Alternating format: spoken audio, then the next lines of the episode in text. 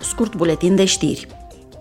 Comisia pentru control bugetar va organiza astăzi o audiere cu comisarul Johannes Hahn în contextul procedurii de descărcare de gestiune pentru exercițiul financiar 2021.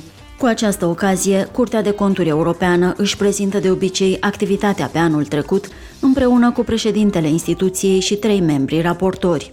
Cadrul financiar multianual și mecanismul pentru redresare și reziliență se află și ele pe ordinea de zi. Tot astăzi, Comisia pentru Control Bugetar votează raportul anual privind protecția intereselor financiare ale Uniunii Europene. Rolul autorităților naționale în acest domeniu a crescut de când s-a introdus mecanismul de redresare și reziliență și s-au pus în aplicare planurile naționale aferente.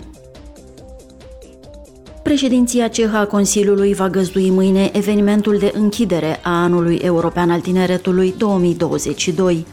Pe parcursul acestui an, Parlamentul European a organizat activități și inițiative axate pe tineret în toate țările membre, prin care tinerii sunt invitați să se implice în elaborarea politicilor europene și naționale.